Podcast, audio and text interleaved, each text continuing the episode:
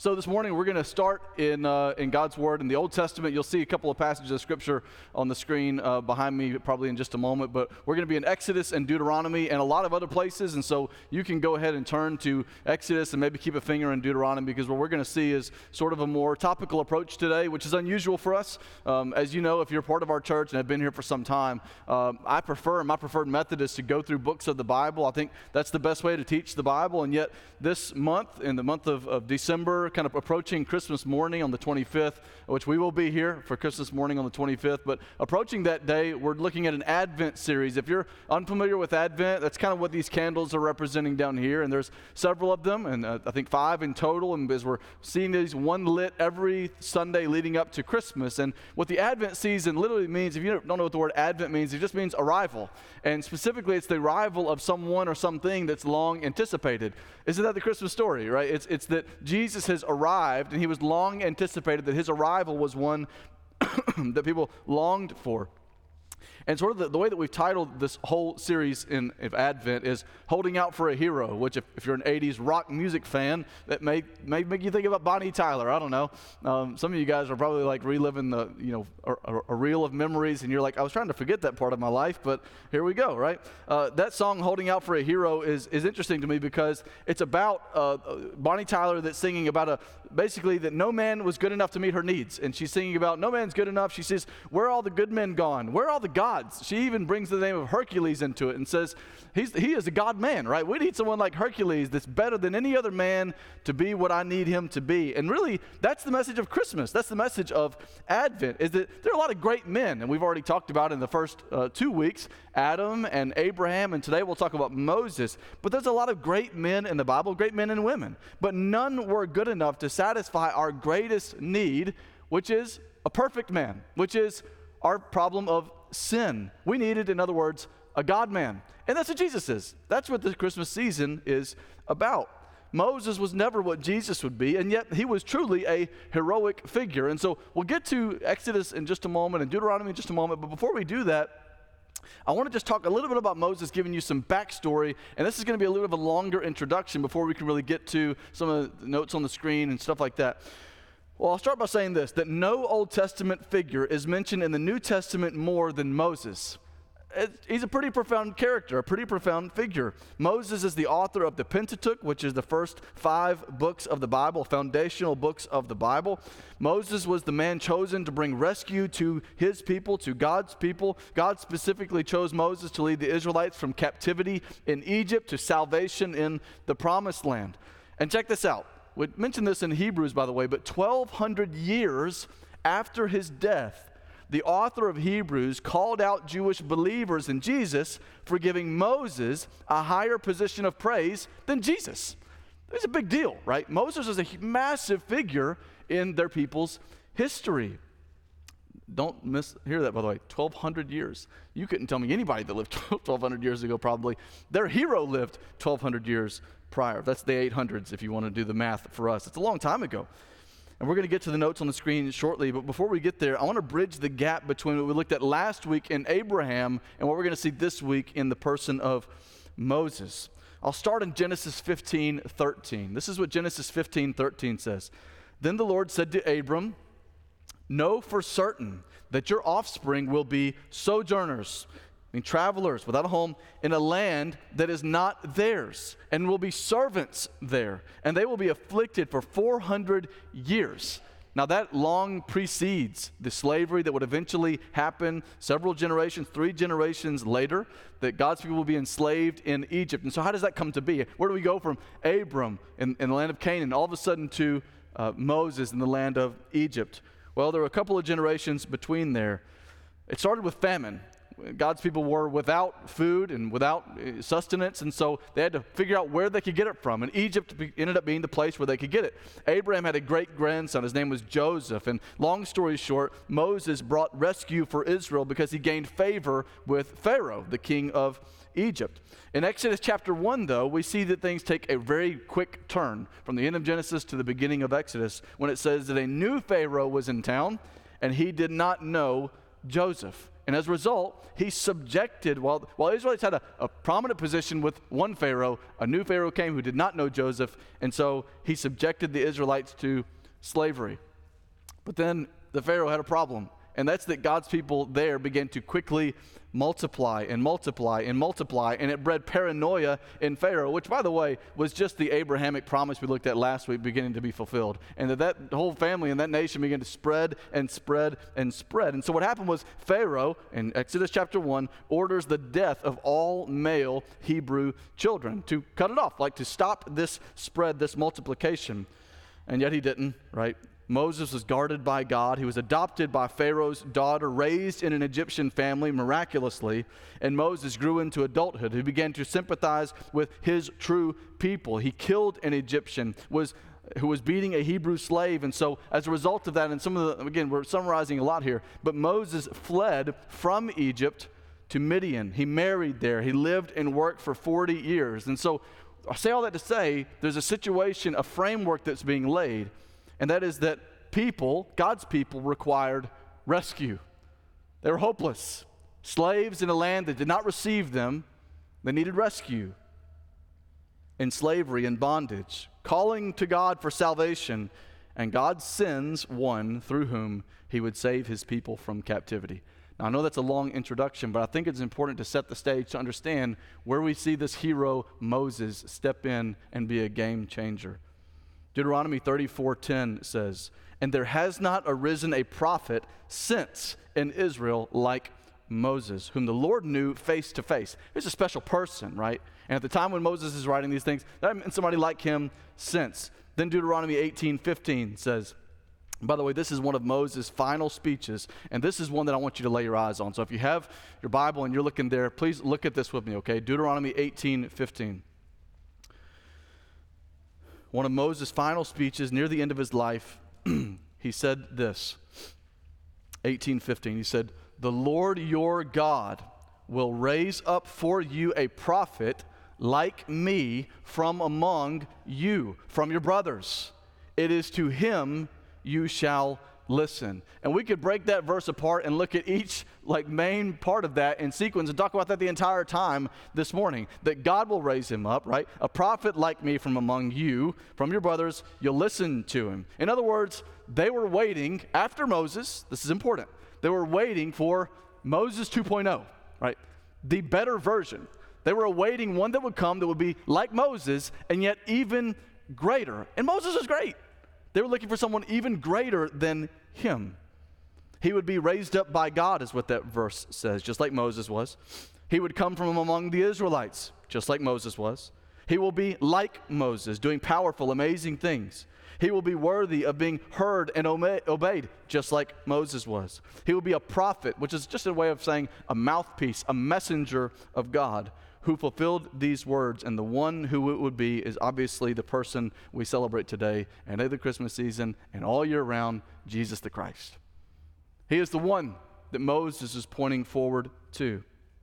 And again, I'll say this just for emphasis 1,200 years after Moses' death, the people on the banks of the Jordan River asked John the Baptist if he was him. You know why? Because they were looking for him. For 1,200 years, you guys. That's back to the 800s for frame of reference. That's a long time. And they were looking for Moses 2.0, John 1 21. This interaction, it says, and this is the people addressing John the Baptist, says, and they asked him, What then? Are you Elijah? He said, I'm not. Are you the prophet? And he answered, No. They're looking for Moses 2.0 for 1,200 years. The next few verses, John 1 26 and 27, say, John answered them, I baptize with water, but among you, that should sound like Deuteronomy 18 15. Among you stands one you do not know, even he who comes after me, the strap of whose sandal I'm unworthy to untie. You know what he's saying? Not just as the prophet here, the Christ is here. The one that you've been looking for. Moses 2.0, the greater version. And by the way, and, and this is so neat, like I'm, I'm kind of a, a, a, Bible nerd when it comes to seeing some of these connections, but there's so many similarities between Moses and Jesus that I think that you'll think are kind of neat, and so I'm going to list them. Both Moses and Jesus were born during perilous times, and both narrowly escaped a king bent on murdering babies, right? Pharaoh and Herod. Both Moses and Jesus had a connection to Egypt. I think this is neat. Moses fled from Egypt, Jesus, under threat of being murdered, fled to Egypt. I think that's kind of amazing, right? Moses spent 40 years as a shepherd, Jesus was the good shepherd. Moses was followed by multitudes, Jesus followed by multitudes as well. Both called on God to miraculously feed multitudes with bread. Give us bread, manna from heaven, right? And what did Jesus do? Multiplied bread and said, You can eat because God has blessed that. Acts 7 talks about Moses, and the Gospels obviously talk about Jesus. But Acts 7, Stephen, attesting to Moses, says that both Moses and Jesus were mighty in word and deed. They're a lot alike.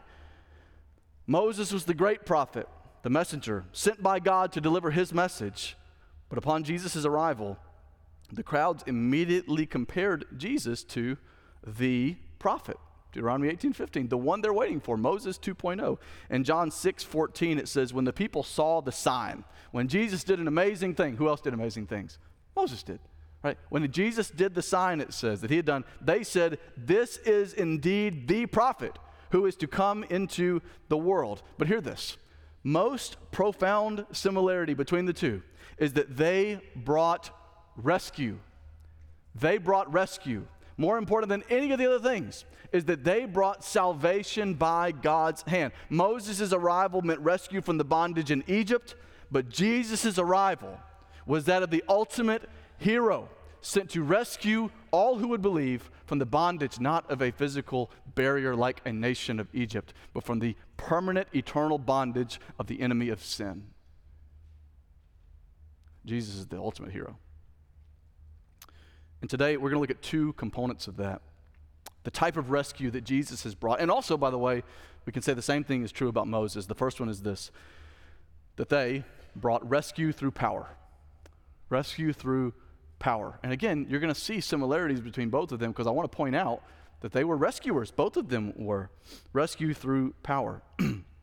Now, look, to talk about rescue through power, we could honestly go to so many places to see evidence of the rescuing power of God in Moses' life, but I thought we would go to where it all started. We could go to the Red Sea, we could go to rocks with water, we could talk, to, talk about bread from the heavens, we could talk about pillars of fire and clouds of smoke, we could talk about all those things, right? But instead, I want to start where it all began at a burning bush in Exodus chapter 3. So if you have your Bibles, go ahead and turn to Exodus chapter 3. Moses, the Savior of God's people. We're going to kind of jump around in chapter 3, but I'm actually going to read all of it, and then we'll make some observations and connect some dots, okay? Exodus chapter 3, starting in verse 2. Again, Moses is a shepherd. He is in Midian, away from Egypt, uh, there in the care of his, his new family. And it says, and he's on a mountain. In verse 2, it says, And the angel of the Lord appeared to him in a flame of fire out of the midst of a bush. He looked, and behold, the bush was burning, and yet it was not consumed. Verse 4. When the Lord saw that he turned aside to see, God called to him, to Moses, out of the bush. He said, Moses, Moses. And he said, Here I am. Look at verses, um, verse 6, verse 6 and 7. Let's look at these. And he said, I am the God of your father, the God of Abraham, the God of Isaac, the God of Jacob. And Moses hid his face for he was afraid to look at God. By the way, notice he brings in Abraham, right? We're connecting these dots here. Then the Lord said, I have surely seen the affliction of my people, speaking of the slavery, who were in Egypt, and have heard their cry because of their taskmasters, and I know their sufferings. Look at verses 10 through 12. Come, I will send you to Pharaoh, that you may bring my people, the children of Israel, out of Egypt. But Moses said to God, Who am I? That I should go to Pharaoh and bring the children of Israel out of Egypt. He said, But I will be with you, and this shall be a sign for you that I have sent you. When you have brought the people out of Egypt, you shall serve God on this mountain. Look down at verses 19 through 20. But I know that the king of Egypt will not let you go unless compelled by a mighty hand. Listen to this a mighty hand. Remember the power of God. So I will stretch out my hand and strike Egypt with all the wonders that I will do in it. After that, he will let you go. Now we know the rest of the story, maybe, right? That, that Moses did eventually go, and there's a whole lot more to that story, but as he went, God did do amazing things. He did strike Egypt with a mighty hand. By the way, that language of strike with a mighty hand is more like military language than it is divine language. What God's saying is, with my right hand, with my military force, I'm going to be the one that liberates you. You don't need an army. My power. That's what he's saying. You're going to go under my power, and I'm going to make it happen. And that's exactly what happened, right? God brought 10 plagues, and eventually God's people were liberated. And after a long story, they found freedom and liberation. Now, when Moses brought that message, Stephen tells us in Acts 7:25, it says, he supposed, Moses, that his brothers would understand that God was giving them salvation by his hand. But they did not understand. I want you to see that phrase though salvation by his hand. Now, it may be easy to read that and say, wow, Moses must have been really powerful by his hand. He must have done amazing things with his hand. But that's not exactly the case, right? whose power was it really? It's God's power, right? It's not like, you know, I think about this analogy of like a, a really great coach, uh, a great football coach that was bringing victory to his team behind a great quarterback. But here's the thing it don't matter how great a coach is, if the team absolutely stinks, victory ain't coming, right? They kind of need each other. And by the way, it doesn't matter how good a quarterback is. There's sort of a limit. You got to have X's and O's. You got to have people around you. There's something, some dependency there, right? This is not like that. It's kind of like this a guitar, there's a couple of guitars up here, right? A guitar is useless in my hands, right?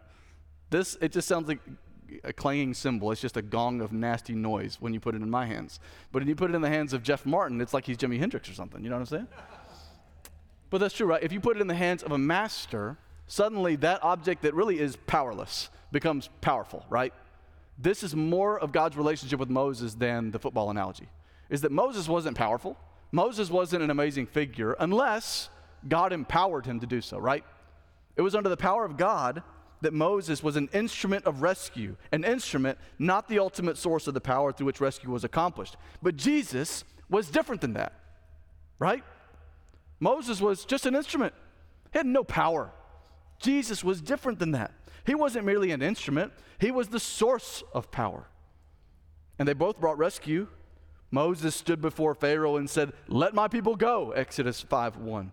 Jesus came, Luke 4 18, to say, to proclaim liberty to the captives, let my people go, and to set at liberty those who were oppressed, let my people go. They came saying the same thing, right? To different enemies. They both came with miracles of power, whether you're talking about the plagues or the provision from, of manna from heaven, water from a rock, parting the Red Sea, miracles of great power, right? Moses is an instrument in the hands of a mighty God. And Jesus did the same thing. He healed the blind, he fed the, the, the hungry, he healed the sick, he gave a lame man his legs back. They both came with great power, miracles of power. But most importantly, they, bro- they both brought freedom from slavery and bondage, right? They did. Moses freed God's people from Egypt. Jesus freed God's people from sin. But they also didn't just do that, but they brought them to the land of promise. Moses brought God's people to a land of promise, and that's kind of a, a, long story too. But Jesus is doing the same thing. This is not our home. This is not our home. There is a land that awaits us. We are exiles away from home, and one day we will return to the place that God has brought us. You know, in that manger of Christmas, just as vital as the goodness and the love of God, and listen, how vital is the love of God to the Christmas season. But just as vital as the goodness and the love of God at Christmas is the greatness and the power of God. It's not just about a God of love, it's a God of great power. Herod couldn't stop him. Satan couldn't stop him. In a land where only Caesar was king, wealthy philosophers traveled across the desert to bow at his feet. He was powerful, the King of Kings and the Lord of Lords. And at the cross, just as vital as the goodness and the love of God is the greatness, the power of God. God's love, in other words, is of little value if not for his power, right? You love your children, right? If you're a dad or mom, you love your kids. But your love, at the end of the day, is of little value if you can't stop a tornado bearing down on your home. right? It's valuable, but at the end of the day, it's limited, right? Even if it's unconditional, it's ultimately limited because you are not infinitely powerful. God is. God's love is great, but unless He's great, it is limited. The reason I say that is because the cross and empty grave are monuments, yes, of God's love, but they are monuments of the power of God. Romans 3:24 speaking of the cross and the empty grave talking about people who by the way Romans 3:23 says that all sin and fall short of the glory of God that's not on the screen the next verse is but it says the same ones notice the juxtaposition all fall sin, short of the glory of God. They're all broken and are justified. The wretches, all of us in here, fall short of the glory of God, and yet all of us, by the good news of the gospel, can be declared justified. That word simply means it's a judicial term that says made right, declared right.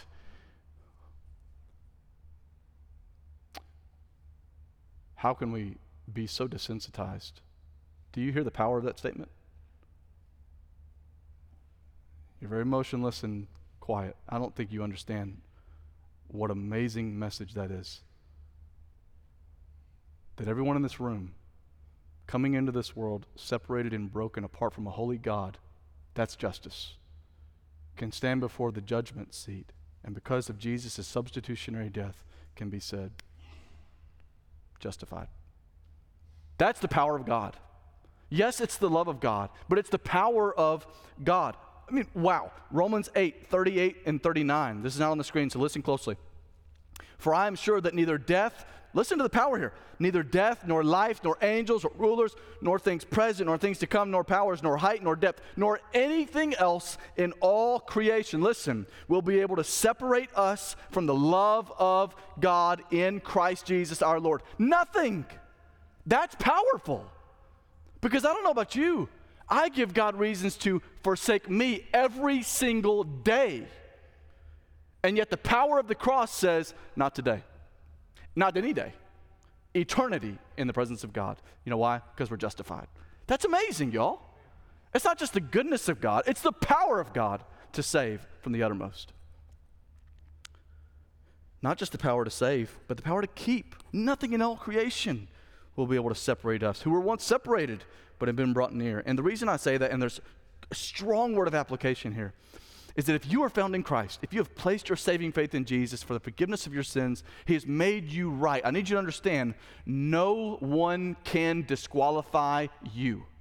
No one, including you. No one can disqualify you.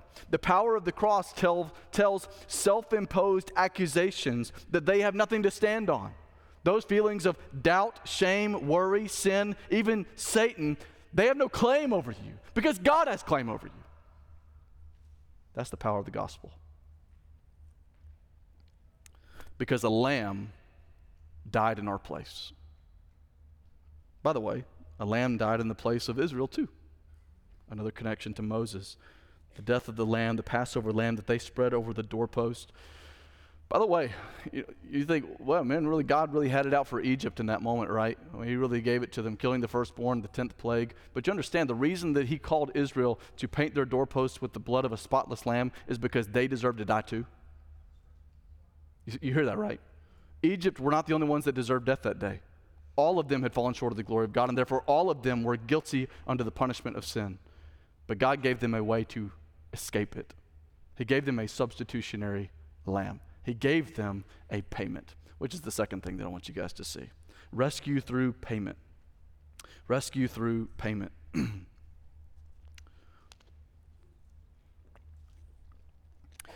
Both Moses and Jesus were mediators. That just simply means a go between, someone that stands between two parties, usually parties that are at conflict with one another.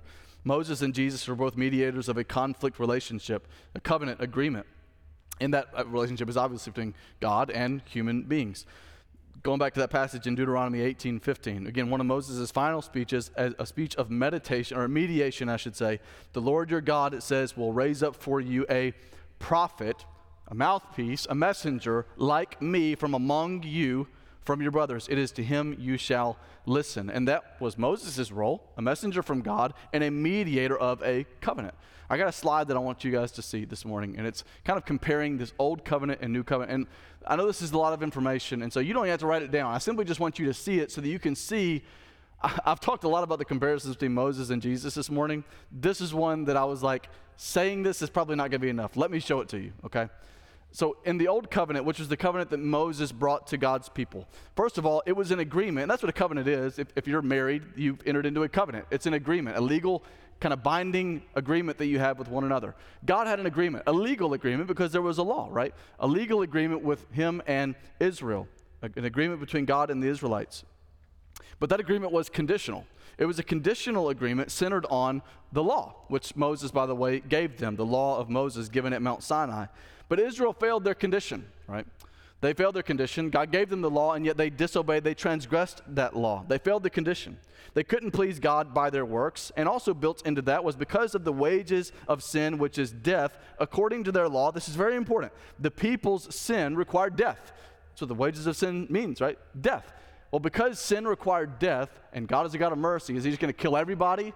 Well, God provided a way.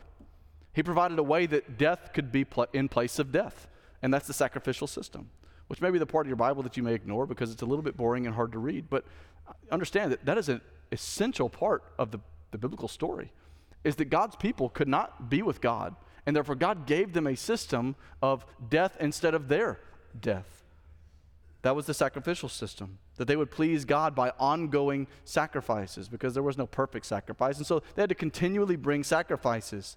And Moses mediated a covenant of temporal payment, which is what that is a mediator of a covenant. And man, I'll just be honest with you guys, isn't that a sad covenant? Can you imagine? That is a sad. Can you imagine if we came in here every Sunday and I said, okay, everybody, bring your birds, bring your. That'd be weird. Like, the church kind of gets a weird rep anyway. That'd be way weirder, right? Bring your bring the goats. Who's got lambs? Okay, let's bring them up. That would be weird. But listen, that was life for God's people under the old covenant. It was hard because they sinned just like you and I do all the time. And so they constantly had to bring payment, death instead of death, life for life, because they couldn't stand before holy God, and God gave them away. Now, listen, here's the good news the gospel means good news, and so surely we have something good to be seen in Jesus the difference between the old covenant and the new covenant. We see this, first of all, Jesus introduces in Matthew 5 17, a neat verse of scripture that I want to read. He says, Do not think that I've come to abolish the law or the prophets. He's saying the old covenant was important. I didn't come to abolish it. I've come not to abolish them, but to fulfill them. I'm going to do something that makes them all satisfied, do something that makes them all perfectly completed. I'm going to put a bow on it. Luke 22 20 says, And likewise, this is the Lord's Supper, uh, the, at the Last Supper with the disciples. Likewise, the cup after they had eaten, he said, This cup that is poured out for you is the new covenant in my blood. Now, your Bible may not have underlines and circles for italics or anything, but I'm going to suggest to you there's a very important word in that verse, and it's the word my. What kind of blood? Because they poured out blood all the time, right? They poured out blood all the time in a covenant even. But Jesus said, I'm going to come I'm coming to change the game. And now the blood that you're going to pour out is, is my blood. Mine will be different for you. This is what John the Baptist meant way before that even in John 1:29 when it says the next day John the Baptist saw Jesus coming toward him and you know what he said behold the lamb right behold the lamb of God. By the way, notice this isn't the lamb of, of this family or this family or this family. Everybody had a lamb. They brought lambs all the time. This is God's lamb. He was bringing a lamb that was going to make a payment that would end all payments, right? An eternal payment who takes away the sin of the world. Notice, doesn't take away the sins of this family and this family and this family. And no, all families. This is a new kind of sacrifice, a new life for life, a new death for death. And those are the three components I want to look at in the new covenant, number one, it's a new agreement, not just between God and Israel, but between God and the world. It's a greater covenant, is it not? A greater covenant. Not just between God and Israel, God and the world. All who would come to him by faith. It's not just conditional on the law, but it's unconditional based on grace, which is the second thing. It's an unconditional agreement, not based on, can you do enough? Can you do enough? Can you bring the sacrifice? Can you do this? No, unconditional, based not on your working at it, not on adherence to a law, but on God's unconditional favor based on his grace, a gift. And then finally, it's not brought by the payment of animals, but the blood of a different sort of lamb. That's why Jesus said, He didn't say, it's, it's, it's done for a year, it's, it's done for the week, I've, I've paid for now. And what did He say? It is completed, it is finished. Praise Jesus, y'all. A couple of verses that I think really support that. Ephesians 1 7 says, In him we have redemption. Notice, in him. The important word there is him. Not through animals, not through what? Through him we have redemption, purchase, through his blood, the forgiveness of our trespasses according to the riches of his grace. Ephesians 2 8 and 9, which may be more familiar to you. For by grace you have been saved, not your payment. By grace you have been saved through faith. It's not your own doing, it's the gift of God not a result of works, so that no man may boast. Who's it for? Go back to that unconditional slide. But the old covenant and new covenant. Jeff, you got that? There you go. Who's it for? The world. It's for the world. It's for anybody. Listen, there are people in this room that may be tempted to say, Oh, but Pastor, you don't know what I've done. You don't know what's part of my history. You don't know about the addiction. You don't know about the sin that I'm wrestling with that only I know about right now. You don't know about the abortion that I've had. It's unforgivable. As heinous as all sin is, there is simply a love and a power that is greater the blood of the Lamb, the power of God for all who would believe. It's not a matter of works. That's why that passage in Ephesians 2 8 9 is so beautiful, is that you didn't earn that. Jesus earned that for you. There's only one way. It's not by family. It's not by church attendance. It's certainly not by morals. We'd all be disqualified on that front. It is by faith in Christ alone. Guys, the Christmas story is about more than a baby in a manger. It is about a superhero. It is, and not those oversaturated, ridiculous Marvel movies. Sorry if that offends you. Not really, I don't care. Guys, this book is the greatest superhero story that you will ever hear or see, ever. This isn't a book of rules. This isn't a book of morality. This isn't a book like a handbook to life. Now, certainly, you could say that all those things are components within, but this is a rescue story, a superhero story. That Jesus became sin who knew no sin. That in him, you who know sin could know life and righteousness. That's a superhero. That's rescue at the hand of a holy God and rescue to those who had no business being rescued. That's the gospel the God who powerfully gave his life to rescue the hopeless, who powerfully defeated the grave that we too may have eternal life. Guys, can we just commit this? And I've said this the last two weeks. Can we just commit this Christmas season to actually celebrating Christmas? You hear what I'm saying by that, right? I'm not saying to go stuff your face with fruitcake. I'm saying celebrate Christmas, Christ. Celebrate a superhero who, apart from him, you got nothing. Do we celebrate Christmas? Do we point our children to a superhero at Christmas?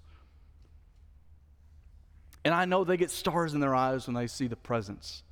But do we take our effort to say, even if it's a vain effort, to say, baby, there is a precious gift that's not under this tree?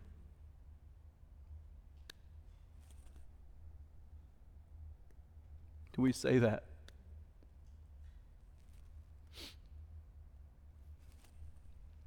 And we pray for the ones we love. But God doesn't call you to change people's hearts. He calls you to be faithful to take them the message that can. And you got to do that.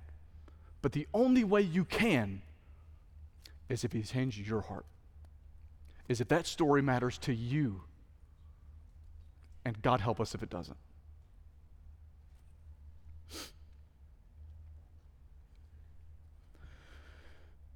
There's one more similarity that I wanted to point out before I finish today, and I'm almost done. Despite his heroism, Moses, at the end of the day, he lacked faith. In Numbers chapter 20, the story goes that God's people were fussing. They needed water, and they, this wasn't the, first, wasn't the first time that they were fussing. They did that a lot. That sounds like God's people now. They needed water. They came to Moses and Aaron, who Aaron was his boy, his right hand guy. And they said, We need water. Turn to Moses and Aaron. Moses and Aaron said, You got it. Let's go, let's go talk to God. So they go talk to God. And God says, Moses and Aaron, Moses, what I want you to do is speak to this rock. Just speak to this rock, and water is going to come out of it. Wow.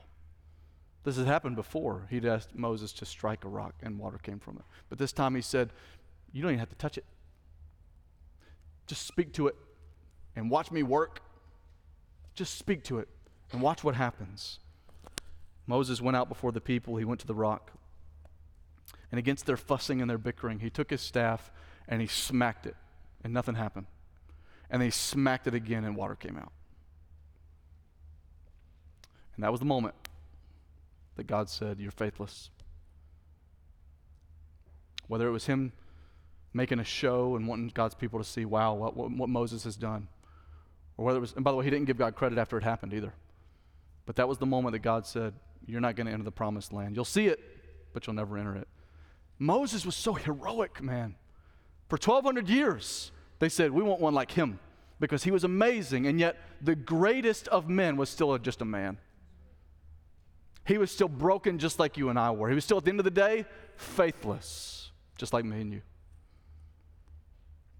You see, that water would leave them thirsty. They'd want more, and they'd want more, and they'd want more because that water left them thirsty. Even if it satisfied a need, it wasn't the biggest need. Jesus came along later on. John chapter 7, verses 37 and 38. It says that Jesus stood up and he cried out. Listen to this. If anyone thirsts, this should sound familiar. If anyone thirsts, let him come to me and drink. Whoever believes in me, as the scripture has said, out of his heart will flow rivers of living water. Boom, baby. Listen to the next thing in verse 40. This is where my mind just explodes when they heard these words, you know what some of the people said? This really is the prophet. What did the first prophet do? He gave them water, and they said, He's promising water again. But Jesus' water was not that that would leave them thirsty. It was the water of eternal life. And he said, All you got to do is just come to me and drink. Guys, this is the invitation of life today. Maybe you're here today, and the praise team, you guys can go ahead and start coming up. I want you to listen very closely to the next two things I'm about to say.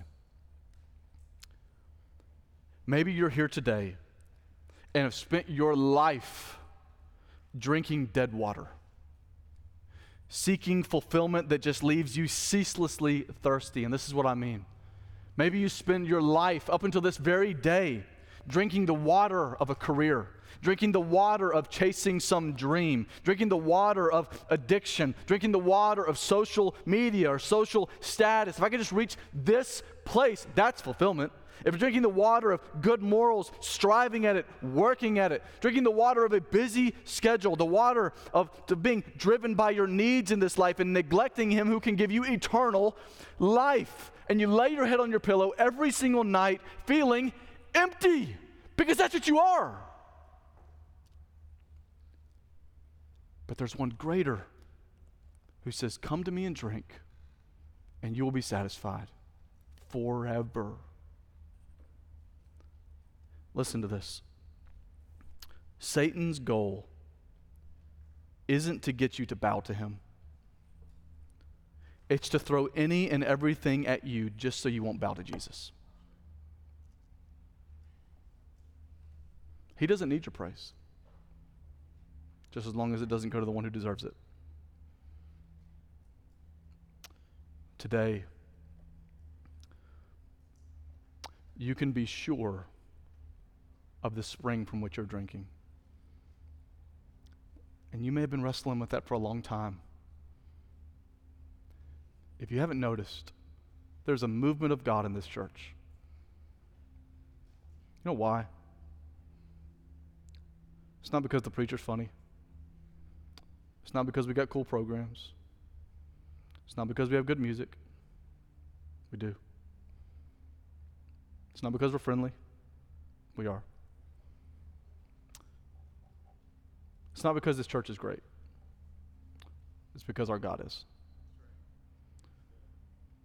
And I believe that God is working, that same God who's clearly causing a movement in this place is trying to cause a movement in some of your hearts.